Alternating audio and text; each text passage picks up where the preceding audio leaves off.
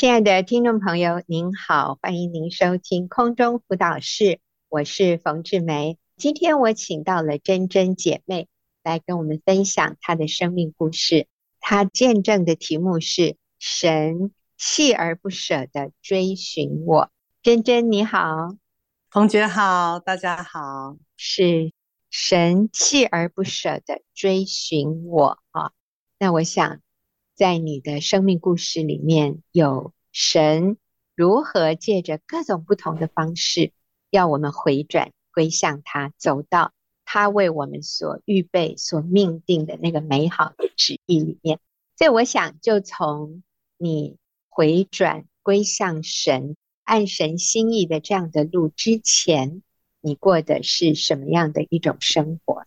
那在那个阶段里面，你是用什么样的价值观，或者用什么样的方式在经营你的人生、你的婚姻、你的家庭的？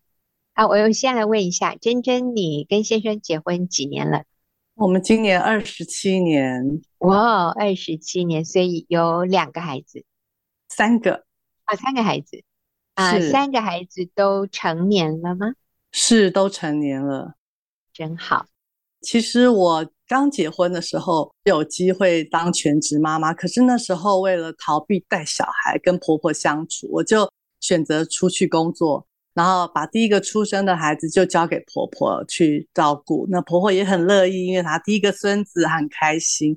老二、老三接着出生，我呢工作的不亦乐乎，孩子呢就分别交给保姆、交给外佣去照顾，自己去工作，而且呢常常都是。必须要加班到晚上很晚，甚至孩子看到我的时候，他们可能都已经累了一天，呃，也都没有力气。然后我那时候就是跟先生各自赚各自的钱，我也没有想过要问先生收入的状况，先生也好像让我很自由的赚我的钱，然后他赚他的，我赚我的，我们各管各的，各花各的。所以呢，我们那时候也都没有存到钱。对，嗯、钱也都来的好像很不错，可是也就花得很快，很容易就花光了。嗯、有一次我，我我们夫妻两个去参加一个说明会啊，那个是一个销售所谓度假村这样子的概念。当晚我们就被那个行销的手法所吸引，然后我们当天晚上就在二十几年前就刷了十几二十万，好，就买那个只用过一次的度假村。我跟先生也是两个都是大手笔啊，就是花钱都不手软，所以常常我们就会想买就买，常常家里都会有重复的东西，他买我也买。那我更是因为没有带小孩，所以我就觉得小孩子跟我相处的时候，我好像就可以用金钱去满足他们，所以常常他们想要什么，我就买给他们，也从来没有想说，哎，要计算我们的收支，去记账去。做一些开源节流的这样子，就是有多少就花多少，也没有买房子，对，因为就觉得哎、嗯，跟长辈住也不错啊，就跟婆婆住，嗯、我赚我的钱，嗯、然后她帮我们照顾孩子，就一直这样子，甚至到后来有机会搬出去住，我们也没有选择搬出去，就后来又还是跟我娘家，跟娘家的妈妈住在一起，就是。假照顾妈妈之名，事实上是有点依赖妈妈，然后妈妈也会有不但是人的帮助，还有金钱上也会多多少少的一些帮助。我想啊，刚才真真讲的这样一种生活形态，其实可能也还蛮普遍的啊，在今天这样的一个社会里面，就是年轻人结婚跟父母住在一起，省了很多的开销哦。我并不是说跟父母住在一起是不对啊，或者不好，但是我们来看一下他的这样的居住情况的一些会有的现象，就是好像这个年轻的太太就不用自己带小孩了，因为爸爸妈妈会很乐意啊。你刚才提到有外佣照顾，可能这个外佣也是原来是来照顾老人家的啊，那顺便也帮忙。看看小孩，呃，这个很奇妙。呃、政府它有一个很特别的措施，嗯、到现在还有，就是嗯，三个小孩六岁以下是可以请外佣来帮忙照顾孩子的。看似是政府的德政，其实这是很大的扭曲，因为我就是那个老三，给那个外佣带，其实跟我是有很大的疏离。嗯、后来我们就出了一些问题，待会儿有机会再分享。哦、好，所以年轻的夫妻都去工作，双薪家庭，然后小孩子交给父母亲、佣人、保姆，或者早早就送到幼儿园，父母就是用很多的物质这方面的。享受是一种我们说爱孩子的表现，可是也有可能是一种补偿心态。所以亲子关系里面，这个物质甚至可能有的时候比亲情占的分量更大。所以那个孩子会心系着电动游戏啊、电脑、手机这些，而不是会想要跟父母有更深的。在感情上或者是在关系上面的交流和建立，是好像这些物质、这些三 C 产品取代了亲子关系。这个其实在一开始是很方便的一种方式啊，就是小孩交给别人看，小孩交给电视、交给三 C 产品，只要他安静就好。可是长久下来，其实亲情。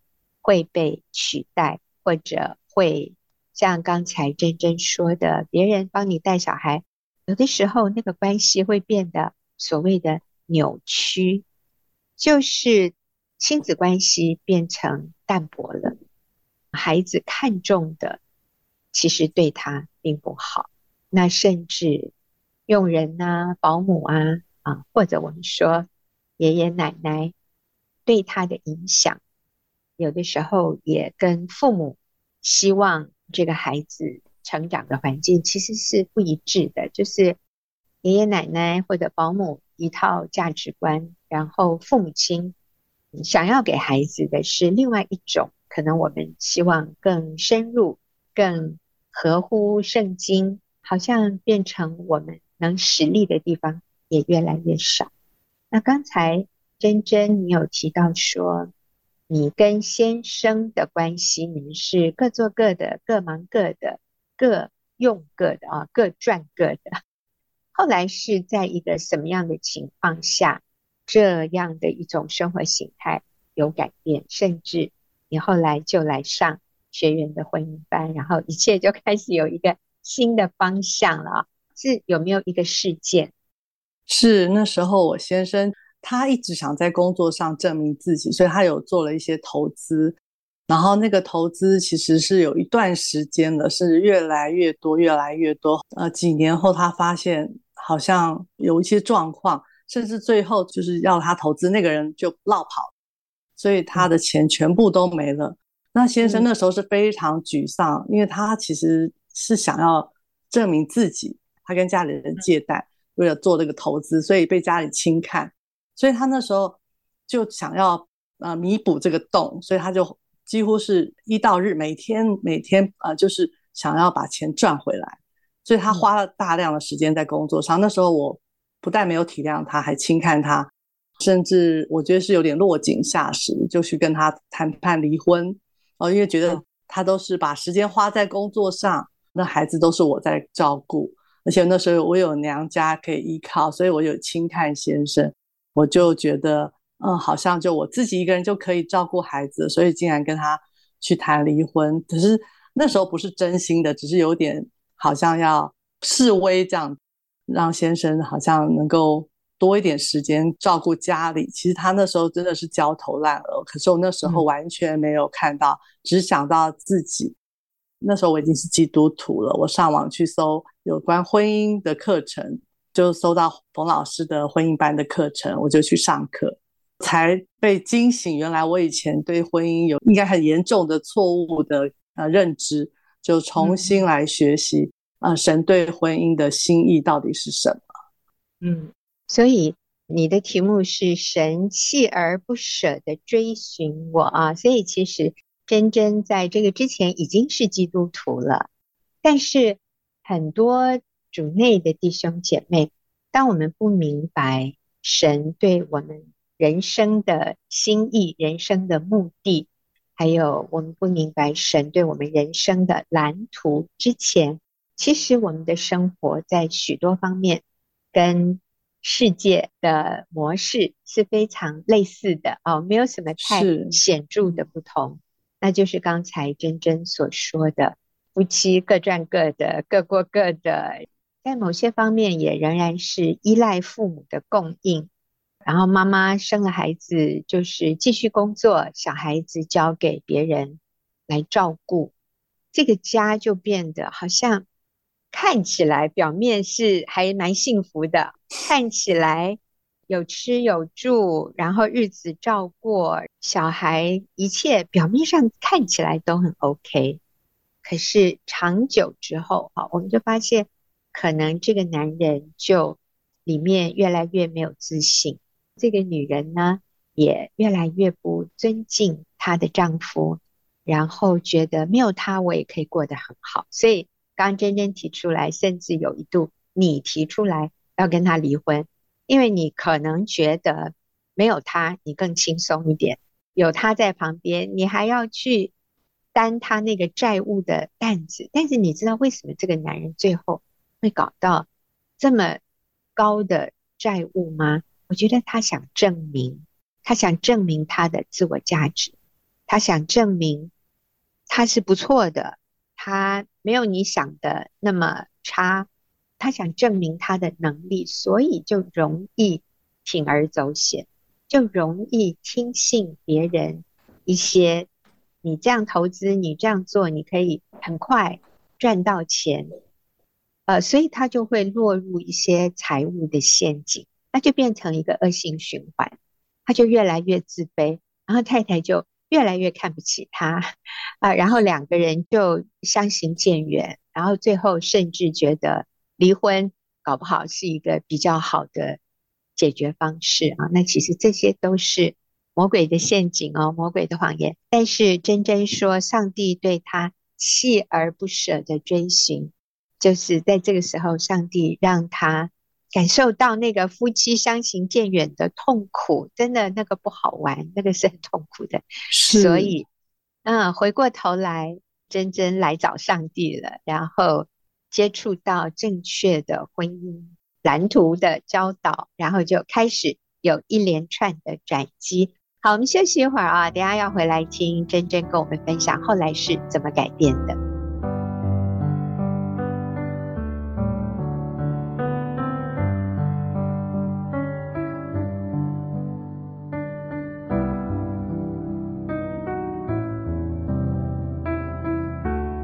好，那我今天是请珍珍姐妹跟我们分享她的生命故事。神锲而不舍地追寻我。珍珍刚才提到，以前按照自己的方式，结果在婚姻里面好像越走啊越困难。以前的方式就是夫妻工作双薪，小孩子交给保姆，交给公婆，爸爸妈妈来带。然后两个人收入不错，所以花钱也不手软啊。但是后来先生可能为了要证明自己的能力，结果就负债到一个地步，真真甚至觉得那我们离婚算啊。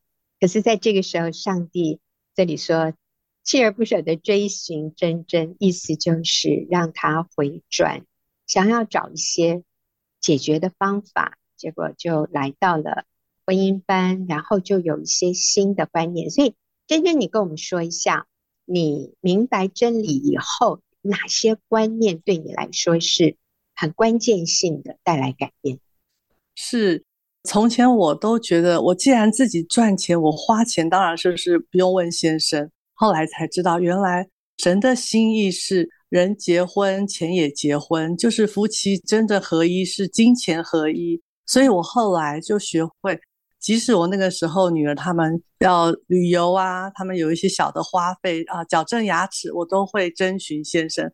以前的我是直接就给孩子，也不会要孩子去问先生。现在我会跟孩子说，我们要经过爸爸的同意。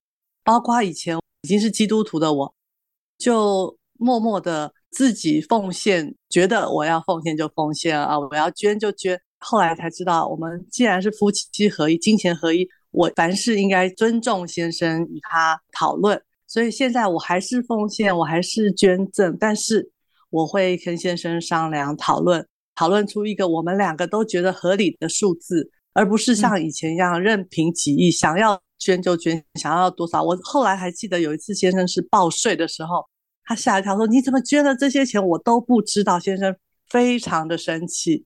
那现在呢？我改变之后。慢慢慢慢，我先生越来越信任我，所以有时候甚至我要问他，他说：“哎，你决定就好了。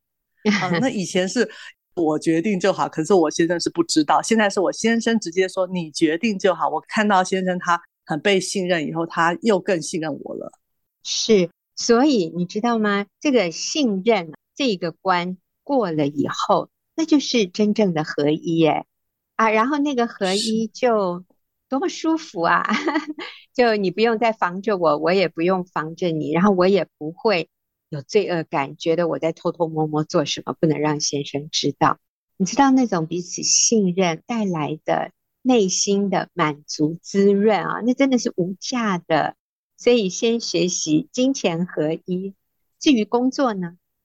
哦，就是先生在负债之前，我其实是辞掉工作。那时候我辞掉工作，其实是。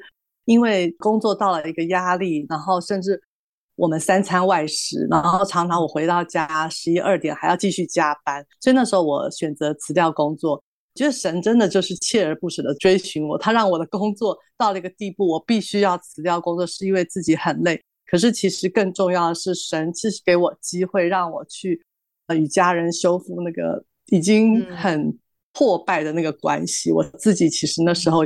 却浑然不知，上帝给我这么宝贵的机会，让我有机会再回归家庭。就在他们国中的时候，嗯，那你之前说先生有很高的债务，那你还辞掉工作，这个不是是雪上加霜吗？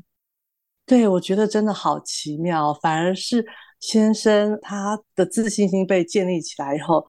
他有了自信，我觉得他更努力，而且当我看到他真的是肩膀挺起来，腰杆子挺起来以后，嗯、他常常跟我说：“谢谢我让他无后顾之忧。”我就看到，当一个妻子愿意按着圣经的教导顺服、敬重，然后仰慕先生的时候，我先生他更有那个冲劲。神也给他很多机会，我觉得很感谢神。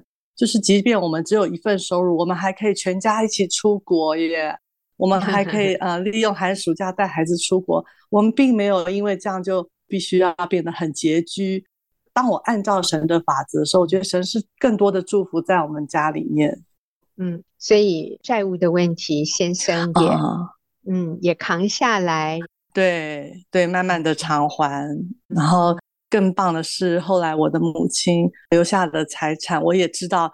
母亲是留给我的，就是给我们的。我就第一个决定就是把这些妈妈留给我们的财产去帮先生还清大部分的债务。嗯、哇，对，我觉得这是神的恩典。对，我一直跟先生说，这是妈妈给我们的，他一直没办法认同，他说那是妈妈给你的。我说是给我们的，因为我们俩是夫妻。对，感谢神的，是他的债务就是我的债务，有所得就是神给我们的。嗯，那。真真，我们前面也提到，就是在孩子小的时候，你是把孩子交给保姆。当孩子慢慢长大，就是啊，有一些问题会出现，可是上帝也给我们机会去修复。哎，嗯，是真的，神真的好爱我们，而且他既然是透过一些让我们觉得很难过的事情，呃，我的小女儿她其实真的就是外佣陪着她睡。带着他，然后甚至他以为外佣是妈妈，其实一度我跟他的关系是非常非常的疏离，他不让我碰他，不让我抱他，我觉得其实做妈妈的是很难过。就在前两年，我们家发生了对我们来说是蛮重要的一件事情，就是我们家的狗狗忽然被比特犬就是那个晚上咬死，这么刚好就是那天是我跟小女儿去遛狗，小女儿亲眼目睹那个过程啊，包括我救狗。我觉得好奇妙，就在隔天，女儿就来关心我，我有没有怎么样？我觉得我们那个好像冰冻的很久的那个冰山就融化了，那是神给我一个好棒的一个契机。然后不久前啊，他刚去上班不久，刚去工作才几个月，就遇到诈骗集团把他的钱骗走。啊，那对他来说是很大的挫折，因为是社会新鲜人，就遇到这样子的事情。就我跟先生在旅游当中，女儿第一时间就打电话跟我讲，我听到那女儿的声音，就是很微弱的说：“妈妈，我被骗了。”啊，我感谢我已经在学员，而且之前有姐妹的分享，我就立刻安慰她。然后安抚她，鼓励她赶快去跟主管请假报警。就是这个过程陪伴她到现在，我们还在那个过程中。我就觉得神好爱我，女儿也好爱我，让我们有这个机会来修复。透过这个事情，我发现我跟他的距离越来越靠近了。他会跟我讲许多的事情，包括现在他公司的事情，或是他想要去找新的工作，他都会跟我讲。感谢主，好感恩哦。所以女儿跟你说她被诈骗，你并没有责备她，你也没有生气，嗯、啊，说完全没有，嗯，怎么这么不小心，怎么这么糊涂，嗯，是不是你自己也有一点想要贪小便宜啊？类似啦，嗯、就是我们常常会觉得你被骗，你怎么那么傻啊？有可能会心疼那个钱多过。心疼孩子里面那种被骗的、受伤的这种感受，嗯、所以妈妈第一时间反应的是正确的。所以你说一下，当孩子受伤，孩子告诉你一个坏消息，妈妈这个时候正确的反应应该是什么？其实我那时候看到的，他的那个情绪，他很自责，他也很懊悔、懊恼，他甚至。他那个自责到我心疼，所以我就觉得我必须要把他的情绪接住，所以我就开始安慰他，跟他说这不是你的问题，因为诈骗集团真的是太可恶了。所以我觉得我们第一个反应要让他觉得他是被爱的，他是被接纳，他是被这个家保护的。其实他已经承担了那个后果了，他已经很自责、很难过了，而且他也是成年人。我觉得我不需要再去责怪他。我觉得那时候我真的就安慰他都来不及，因为女儿自责到一个地步，哦，我都好心疼哦。看到他有点忧郁的倾向，我就真的就是只能祷告，为他祷告，呃，邀请女儿说，我们一起来祷告。我觉得更宝贵是我们有信仰，我们就回到神的面前，把这件事交给神。所以后来他也跟着你一起去教会参加一些，是很奇妙，刚好一个姐妹上从怀疑到相信的课程。她竟然愿意去上这样的课程呢，我觉得神在她里面动了那个功，就是要让她去认识这位爱她的天赋。即使在她这么困难的时候，我们家的人其实都是陪着他一起走过，没有太多的指责，反而是劝他不要一直责怪自己。啊，真好，好，所以我想最后我也提醒一下，你知道在我们生命当中。什么样的情况是一个最好的契机呢？第一个是我们犯错的时候，我看到真真，当他走在错误的路上，上帝透过一些打击、一些困难、先生负债，他想离婚这样的一个情况，挽回他，锲而不舍的追寻他，把他找回来。那我们看到，当先生犯错的时候，啊，我们的家人遇到挫折的时候，其实这是最好的契机。是我们可以挽回他们的。先生负债，先生工作不顺利，其实这个就是他们有人说逢低买进呵呵 最好的机会，就是我们在他们很需要的时刻，我们去接纳、了解、安慰、支持他。女儿被诈骗的时候，哎呀，我们去安慰他。上帝使用这些机会在我们的生命中挽回我们，我们也可以留意。当上帝给我们机会可以挽回我们家人的时候，就真的要用爱、用怜悯、包容、饶恕来挽回我们的家人。好，今天好，谢谢珍珍跟我们的分享。那我们休息一会儿啊，等一下就要进入问题解答的时间。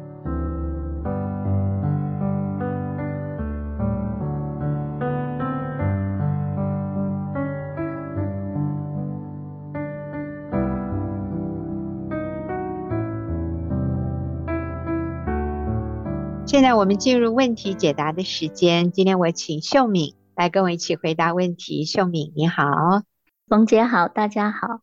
是秀敏是我们妇女小组的小组长，有非常多陪伴姐妹的经验。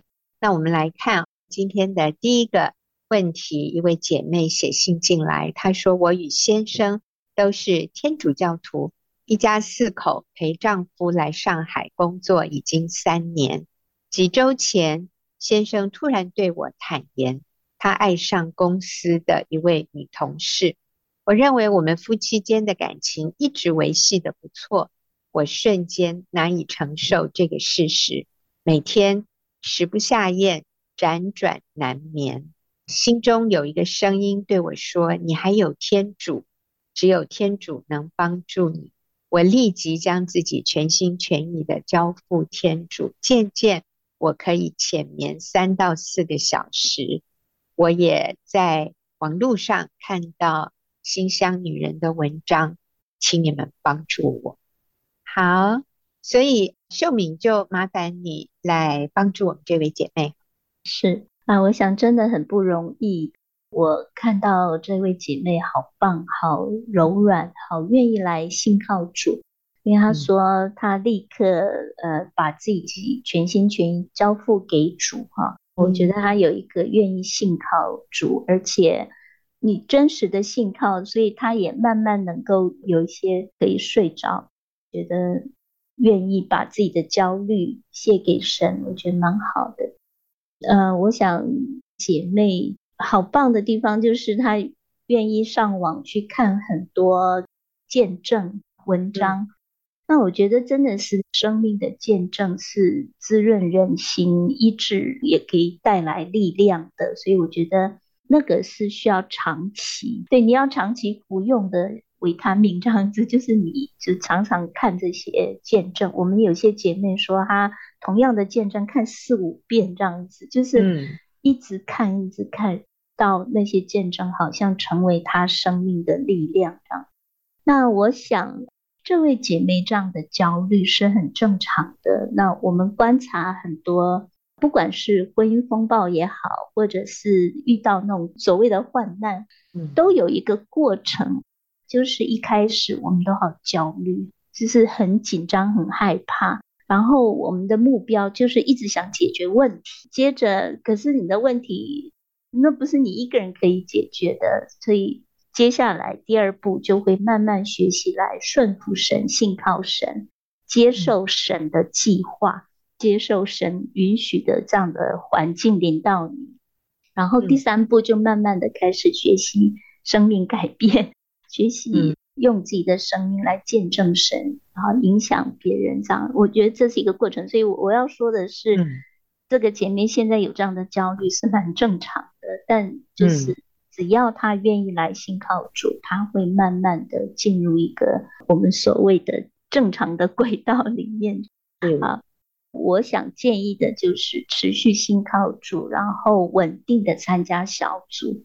我觉得那个稳定参加小组很重要。我们刚刚还跟冯姐提到，那个团契本身哦，就在一个有真理、彼此相爱、彼此接纳的这样的小组团契里面，你不用做什么，你可能也不用说什么，可能你的问题没解决，可是这个互动的本身就是一个医治。就是一个改变，嗯、你跟相同信念的姐妹，嗯、有些时候 可能就吃吃喝喝这样子，可是我们就得到满足，嗯、得到改变。所以我觉得能够参加小组，稳、嗯、定的参加小组是很重要的。嗯，那另外我要强调的是，可能很多人觉得做不到，可能我也被质疑过说。我们在患难中，你讲的都是好像无关痛痒的话，但我觉得最重要的是喜乐，虽然很难，嗯、但我觉得这是最重要的。我常常跟姐妹说，在我整个遇到的困难里面，我领悟到一件事情：我可以失去一切，但我不能失去我在基督里面的心。箴言那里说：“保守你的心胜过保守一切，因为世上一切的果效是由心发出。我觉得那个心很重要，嗯、那个心就是我在基督里面最稳定、最确保，这个是我能够掌握的喜乐，是我能够掌握的，嗯、其他环境是我无法掌握的。嗯、可是这个喜乐是我每一天活着的力量，嗯、而不是我的环境有没有被改变。所以我要给这位姐妹的帮助，第一个就是 信靠主，参加小组。常常喜乐，不住的祷告，凡事谢恩。很多人说，我在这个患难里面，在这个苦难里面，我不知道神对我的心意是什么。那神对我们的心意，就是要常常喜乐，不住的祷告，凡事谢恩。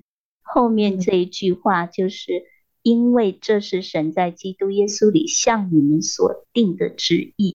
这句话的意思就是，这就是神对我们的旨意。嗯。说来简单，但也不容易；说来难，但也有很简单的。就是、嗯、我觉得凡事谢恩会让我们喜乐，会让我们有动力去祷告。生活上每一件小事都可以让我们喜乐。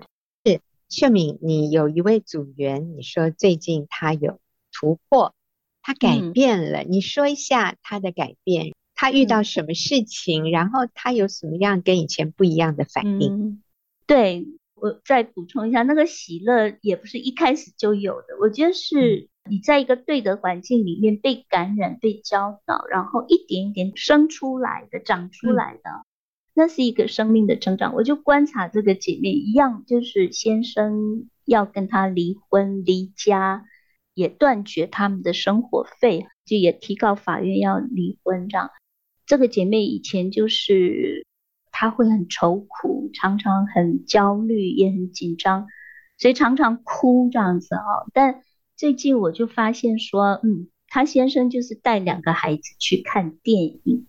这个姐妹跟先生表达说，我也好想看，她先生就拒绝，没有你的票。当天先生来载孩子的时候，这个姐妹就鼓起勇气。就准备要坐在先生旁边的那个副驾驶座啊，先生就不给他开门，就直指后面，叫他坐后面呐。这个姐妹上车之后，先生就开始乱丢东西，就开始发脾气，就不给他好脸色。后来这个姐妹就觉得也没有她的票嘛，电影票，所以她就下车了。但是她就喜乐的跟孩子还有跟先生讲说，祝福你们有一个美好的。亲子关系，当他回家之后，他有伤心，但我就觉得他的伤心难过比以前缩短。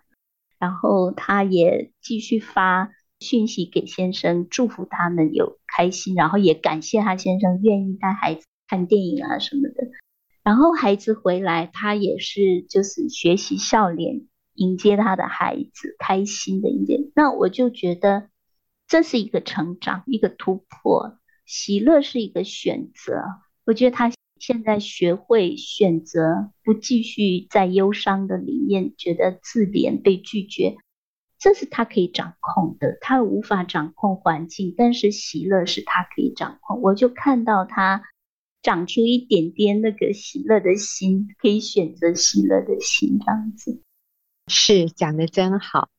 你知道，我觉得上帝透过各种不同的环境。最后要我们得到的是什么？就是刚才秀敏所讲的，这个我是有能力靠主喜乐的。所以圣经腓立比书说，你们要靠主常常喜乐。我再说，你们要喜乐。所以这是一个命令，要靠主常常喜乐。可是我们一般来说，我们都是靠环境，靠别人。靠发生了什么事来决定我是否有喜乐。可是保罗命令、吩咐、提醒我们，我们是靠主常常喜乐。呃，写信进来这位姐妹很棒，因为你说你看到我们在新乡女人部落格上面、网络上面的这些文章，能够帮助你啊，好像帮助你一小阵子。这个非常好啊！你选择把自己放在一个好的环境里，像刚才秀敏讲的这位姐妹，她在先生这样无情冷酷残忍的拒绝他，还丢东西到后座，然后对他发脾气，就是要赶他下车嘛，就是跟他说，我就不要你跟我们一起去看电影，你下车吧，好，这个意思。他可以不受伤，他可以和颜悦色的说，那就祝福你们啊、有愉快的一个晚上，然后没有受伤。你知道这个让孩子多放心啊，松一口气，不然孩子也好焦虑哦。然后先生哎，发现太太竟然没有受伤，可以这么稳定，我觉得先生。对先生来说，他的心里也是非常感动的。所以，我们的这些依靠主、被圣灵充满的这些反应是很有影响力的。嗯，先生都听到了，都看到了，他也在他的心里接收到了。至于说他要什么时候回转过来，那那是上帝的事，那个我们不能控制。可是我们可以控制的是。我们自己好好过日子，靠主，我们继续做对的事，做合神心意的事。好，我们休息一会儿，等下再来回答最后一个问题。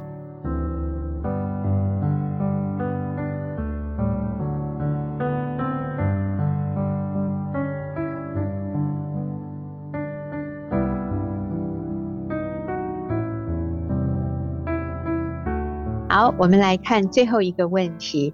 他说：“我先生已经将近一年早出晚归，几乎不和我碰到面，而我也越加怒目相向。最近发现了一些他有外遇迹象的东西，但是他坚持自己没有。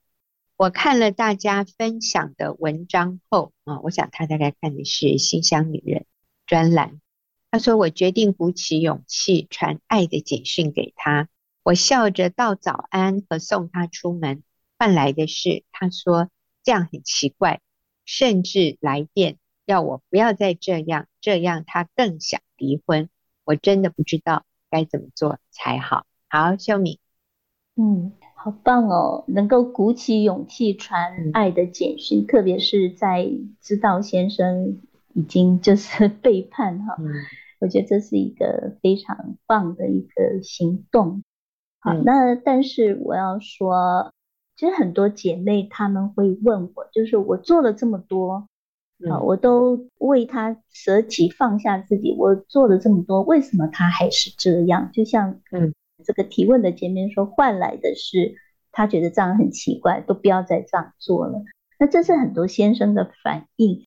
我觉得他们难以消受这些，就是你你所做的，他难以消受，因为他如果表达我接受，那就代表我要改变啊，我就要回到正轨里面啊，所以拒绝是很正常的。所以我常鼓励姐妹，就是我们把焦点放对，就是做我们该做的，这是我们的责任，我们的本分，为自己的生命负责哈。也是做陶主喜悦的事。我们的目的不是要换取先生的肯定，或者是先生的回应。那如果是这样的话，我们又在一个掌控的里面。就像我今天对你好，我是有条件的，我希望你能够对我好。就是那个焦点不对的时候，其实先生也会感觉到嗯压力，也会感觉到我不想被掌控。呃，这个先生的意思是，因为我不想被你掌控，那你对我好，因为你想掌控我，也要对你好。嗯啊，我不想被你掌控，所以请你不要再对我好了，哈，是这个意思。啊，可是其实先生，你对他好，他是感动的，只是他不希望因为你对他好，他就被期待或者被要求，他要改变。他要对你好，所以他的表达就是我宁可你不要对我好，啊、但是并不是他不喜欢你对他好，其实你对他好，他是喜欢的，只是你不要期待他也相对会对你好就好，是这个意思。嗯，而且我觉得就是他先生要，就是对方要自己做一个决定，而不是因为你对我好，嗯、所以我必须哈。就是他他们里面可能还会觉得被勉强，嗯，可能没有人勉强他啦，但我觉得这是个人要走的一个生命历程，就是他自己里面要做一个决定，我要怎么回应，而不是因为太太今天因为对我很好，我不得已我我要回应，或者是怎么样。所以我觉得那个大家都在一个 改变成长的过程，所以真的是也是你的付出不会白白的，就是我觉得那是需要时间的过程这样子。那我就觉得说，在这个过程里面，我们真的就是要常常把焦点放对，否则会跟着先生的反应起起伏伏的，会很失落。